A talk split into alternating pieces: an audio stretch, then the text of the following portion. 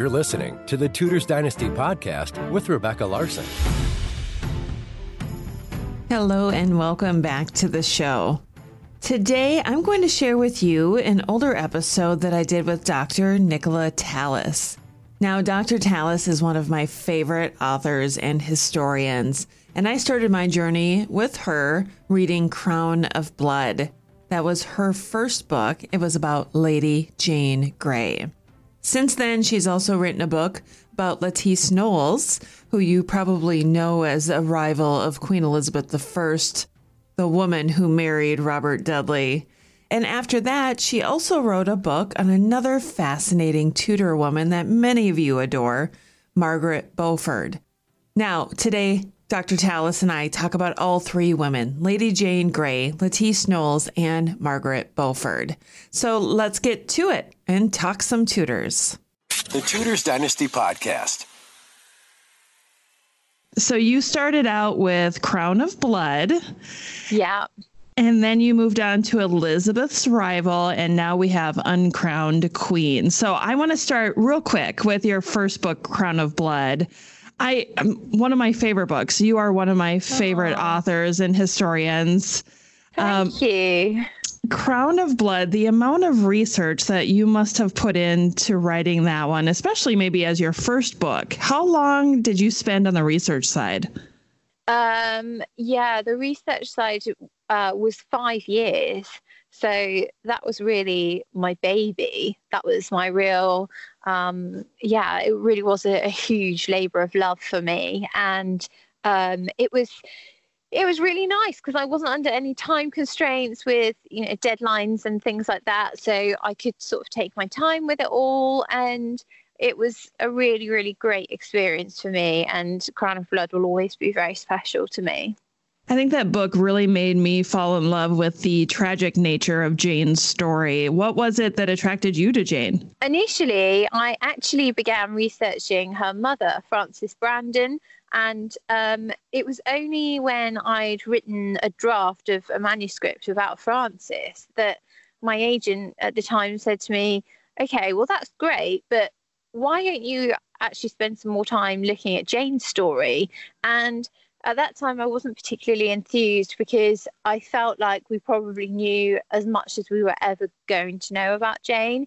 And so it became as a real surprise for me, a really pleasant surprise, I might add, when I went back to the archives and actually uncovered material that hadn't been used in a published biography of Jane before. And so that was a really, really great experience and a, a historian's dream in many ways, for sure. Yeah, because in most cases, finding um, any written documentation from that time period about a woman isn't very easy to do. No, absolutely not. And especially um, uh, about the life of a teenage girl living in rural yes- Leicestershire at the time. So, yeah, it was like finding gold, to be honest. That's quite amazing. And then you moved on and you did Elizabeth's Rival. You tell the story of another very interesting woman in history. What attracted you to Lady Knollys? She was just, uh, she was so fascinating. And I came across her story whilst I was researching for Crown of Blood. And I was in St. Mary's Church in Warwick. And I was there just checking a fact and getting a photograph actually for Crown of Blood. And uh, whilst I was there, I was admiring her tomb, the tomb that she shares with Robert Dudley. And I was just struck by how magnificent this tomb was. And it occurred to me that I didn't really know anything about her. And uh, I've got a very curious mind. So when I went to try and find out more about her, I was really shocked to find that there wasn't any full scale biography of her. And as I'm sure you know, finding somebody in the Tudor period that hasn't been written about before is again, it's like finding gold dust. And it was a real, it was a real moment for me. And I thought, well, this is this has got to be worthy of a book because it's such an explosive and such a powerful story. Do you pronounce her name Lettice or Lettice? Lettice. It's Lettice. So it's the shortened form of Letitia, which was the Latin word for happiness. And we learned so much about her in your book. I remember being surprised at, at her age when she died. She was quite old. Yeah, she was 91 and she died on Christmas Day in 1634. So that was, you know, it's pretty much um, almost unheard of in the Tudor period when mortality is kind of 30s and 40s. So she did incredibly well. And you know, lots of her family members actually also lived into into ripe old ages as well. So it was clearly good genes, I think. So, for anybody who's listening, if you have yet to read Crown of Blood or Elizabeth's Rival, please read them. You will not be disappointed. I promise you. Thank you. and so now, now you've moved on and you have published your next masterpiece. I'm going to call it, oh. and it's called "Uncrowned Queen: The Fateful Life of Margaret Beaufort, Tudor Matriarch." Yeah. So I haven't read this yet. I'm just presuming it's a masterpiece if it's oh, anything like really your last two. Can you tell everyone the reason behind the title, Uncrowned Queen? Yeah, I mean, I think I really struggled with the title for this one for quite a while, um, which was uh, kind of disheartening for me in some ways because the titles for the other two books came almost straight away.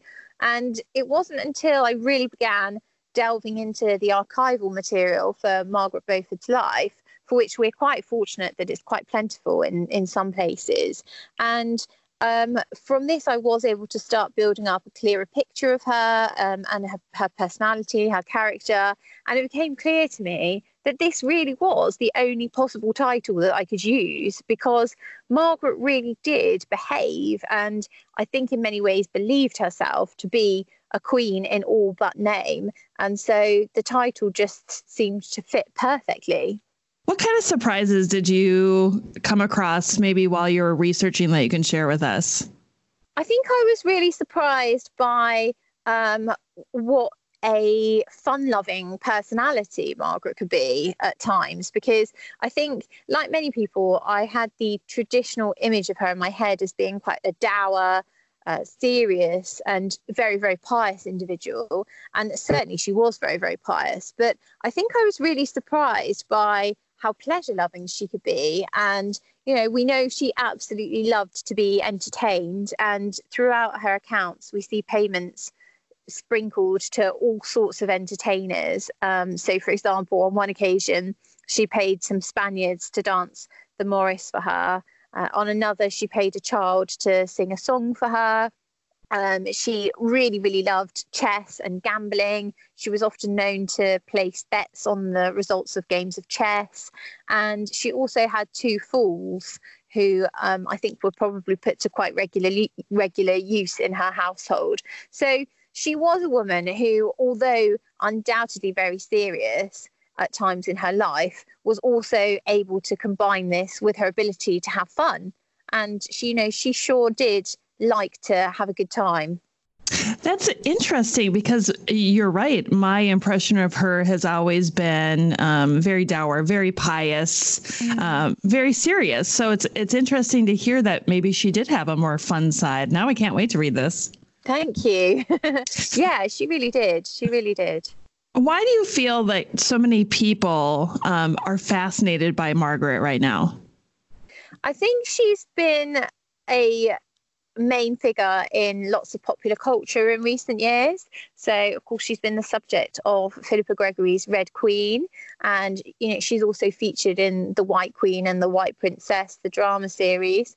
And so, I think that that's perhaps brought Margaret a bit more to the forefront of people's notice. And I think not necessarily for the right reasons, but it's certainly given her uh, some attention. And I think that perhaps as a result of that, yeah, there has been this kind of growing interest in her. You know, so I've had um, Matthew Lewis and Nathen Amin on my show. Yeah. And and so now now I have to ask ask you the question too. Who's responsible for the princes in the tower? well, I can say that it's not Margaret. That's for sure. I think I think that um people do have this idea that she may have been responsible for the murder of the princes in the tower. Um, and I think that what's important to say is that there's not a single shred of contemporary evidence that links Margaret with their disappearance. And I think to me, that is the most integral evidence of her innocence because had there been any involvement on her part, then I find it possible to believe that contemporary chronicles, you know, even even one wouldn't have made some mention of her.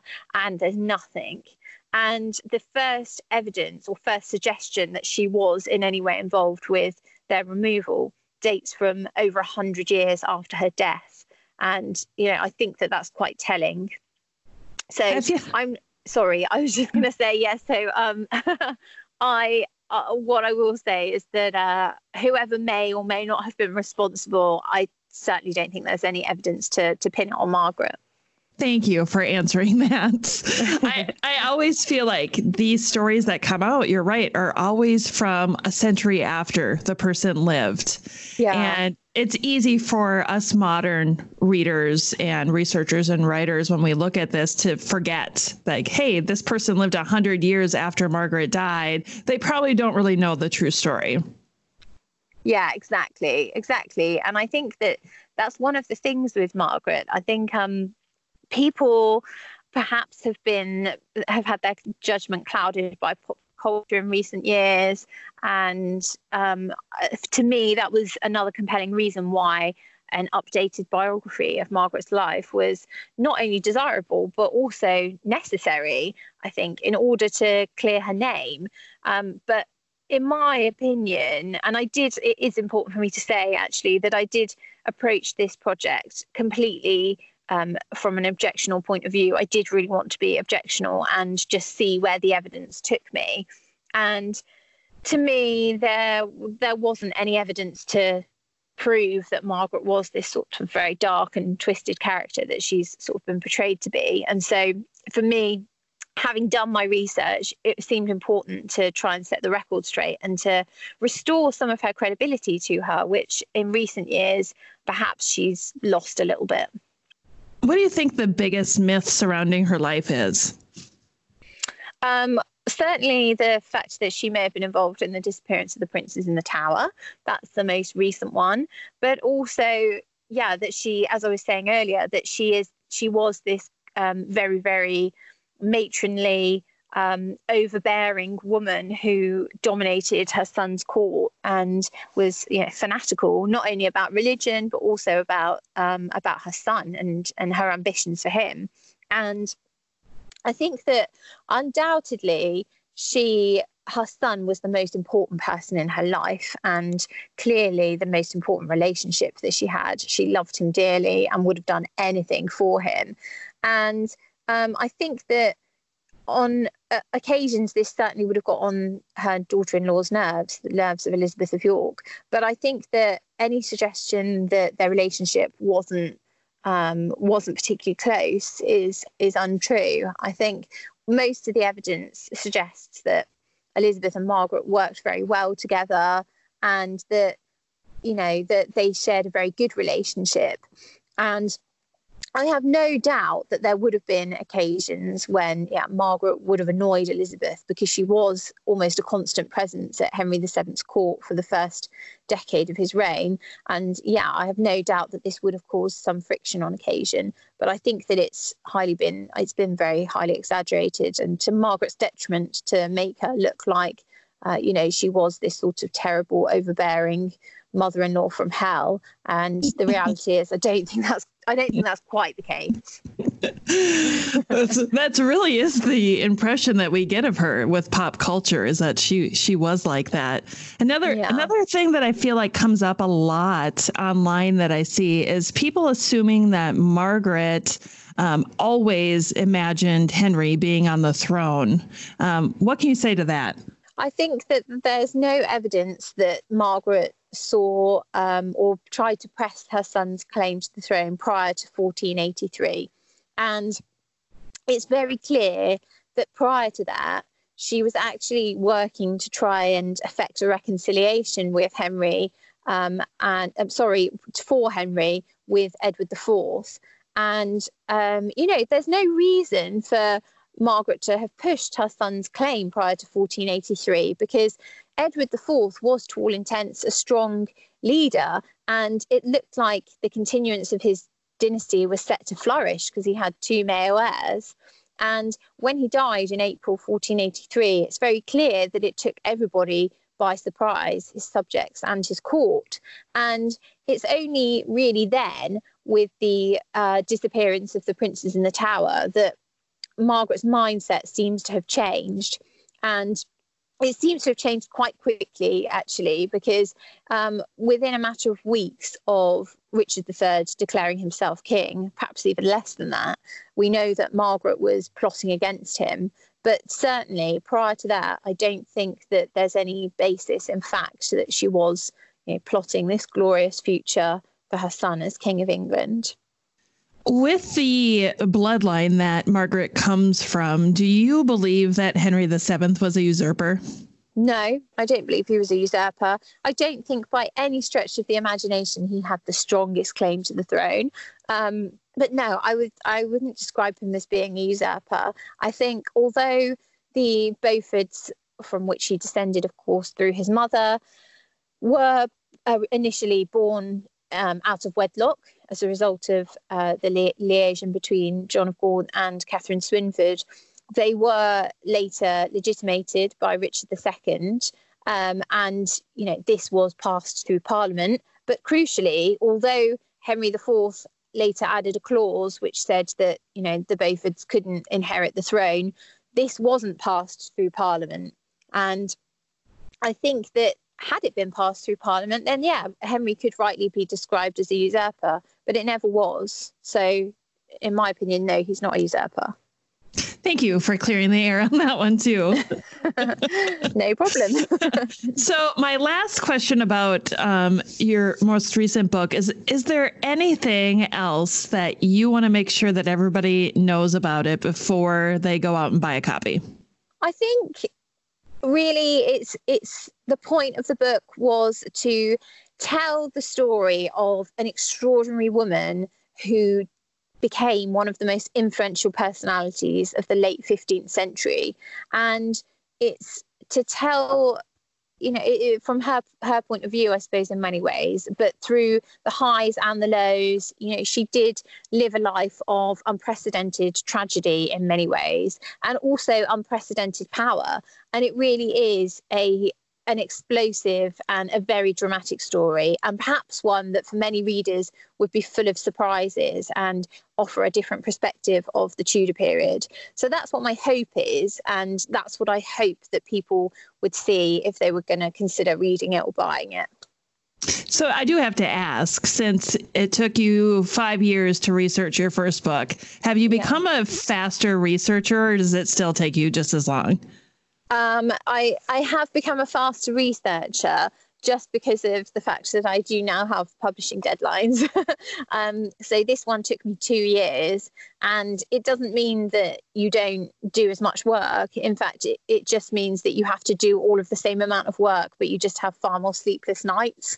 So that was because with Margaret Beaufort and with Uncrowned Queen, there is so much archival material. I was literally sometimes sitting up from six in the morning until maybe like 2, 3 a.m. transcribing material from her account books because there are thousands of pages. Oh and, word. you know, and I, I didn't miss a single one. So, yeah, like I say, it, um, it certainly doesn't mean that you kind of you you've given license to skip through some of it just because you haven't got as long it just means that you've got to work 10 times as hard and all I can say is that I've had to um, I've had to buy a new anti-aging moisturizer since.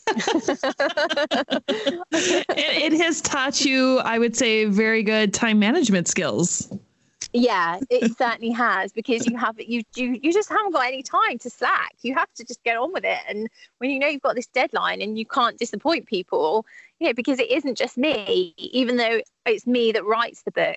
I've got, I'm very fortunate that I've got a whole wonderful um, team working with me at my publishers, you know, my editors and my publicist. And it's very much a team effort. You don't want to let them down as well. So um, you just got to get on with it. Well, now we come to the the part of the show, Nicola, where I like to ask some more fun questions, um, okay. maybe to let people get to know you a little bit better. One of the one of the questions I've asked, I would say almost everybody this season, is mm-hmm. the um, of the six wives of Henry VIII, which wife is your favorite? Oh, that's easy. It's without a shadow of a doubt, it's Catherine Parr. Really? Yeah, I love her. I think that she was so intelligent and so interesting and also completely underrated as well. Like we only really remember her as the one who survived and there's so much more to her than that. You know, she's the first Queen of England to write not just one book but two books. Um, she oh she's just fascinating. She was um, uh, yeah, she loved jewelry, she loved clothes. You know, she's really really definitely my kind of queen. I love it because I've been researching Thomas Seymour for a book for the last three years. And ah. so I, ah. I felt like I've gotten to know Catherine a little bit through doing my research on him. Yeah, no, you must do. And she's, do you like her? I do. She's fascinating. She really is, yeah. and she doesn't she doesn't get the the justice that she deserves. So there's been some there's been some great books um, done by her in the past, which is yeah has been wonderful. But I would love to see another one. Hint, hint. Yeah, yeah, absolutely. okay. So my next question is if I had a time machine that could guarantee your safe return, when yeah. and where would you go? Oh, okay. That's a mm, that's an interesting one. Where would I go? Oh, do you know? I think I would. I'd love to go back to medieval France, perhaps early medieval France, and maybe like the court of Henry II and Eleanor of Aquitaine. Um, I think that would be really, really fascinating, and just to see uh, I don't know because I think they had a really passionate relationship to begin with, and then it all went badly wrong. So I'd love to go and you know be a fly on the wall for that one. That's a good one. I think that was Dan Jones's answer too. So you guys can travel together. Oh. what is one thing that people might be surprised to learn about you? They'd probably be really surprised to know that I didn't start life as a historian, um, although I have been interested in history all of my life. But I actually uh, didn't do very well at it at school, and I went off and trained to be a beauty therapist. And um, it was only when I snapped a ligament in my wrist and was sat at home feeling very sorry for myself with my wrist in a plaster cast that I began thinking about what on earth I was going to do next. And I was reading, um, I began reading more history books, and it really reignited my passion. And it was from that point on that I went on to pursue a career as a historian. And that concludes this flashback episode of the Tudors Dynasty podcast with Dr. Nicola Tallis. Thank you so much for joining us today. Until next time. Thanks for listening to this episode of the Tudors Dynasty podcast. You can follow and support the Tudors Dynasty podcast on Facebook, Twitter, Instagram, and Patreon at Tudors Dynasty.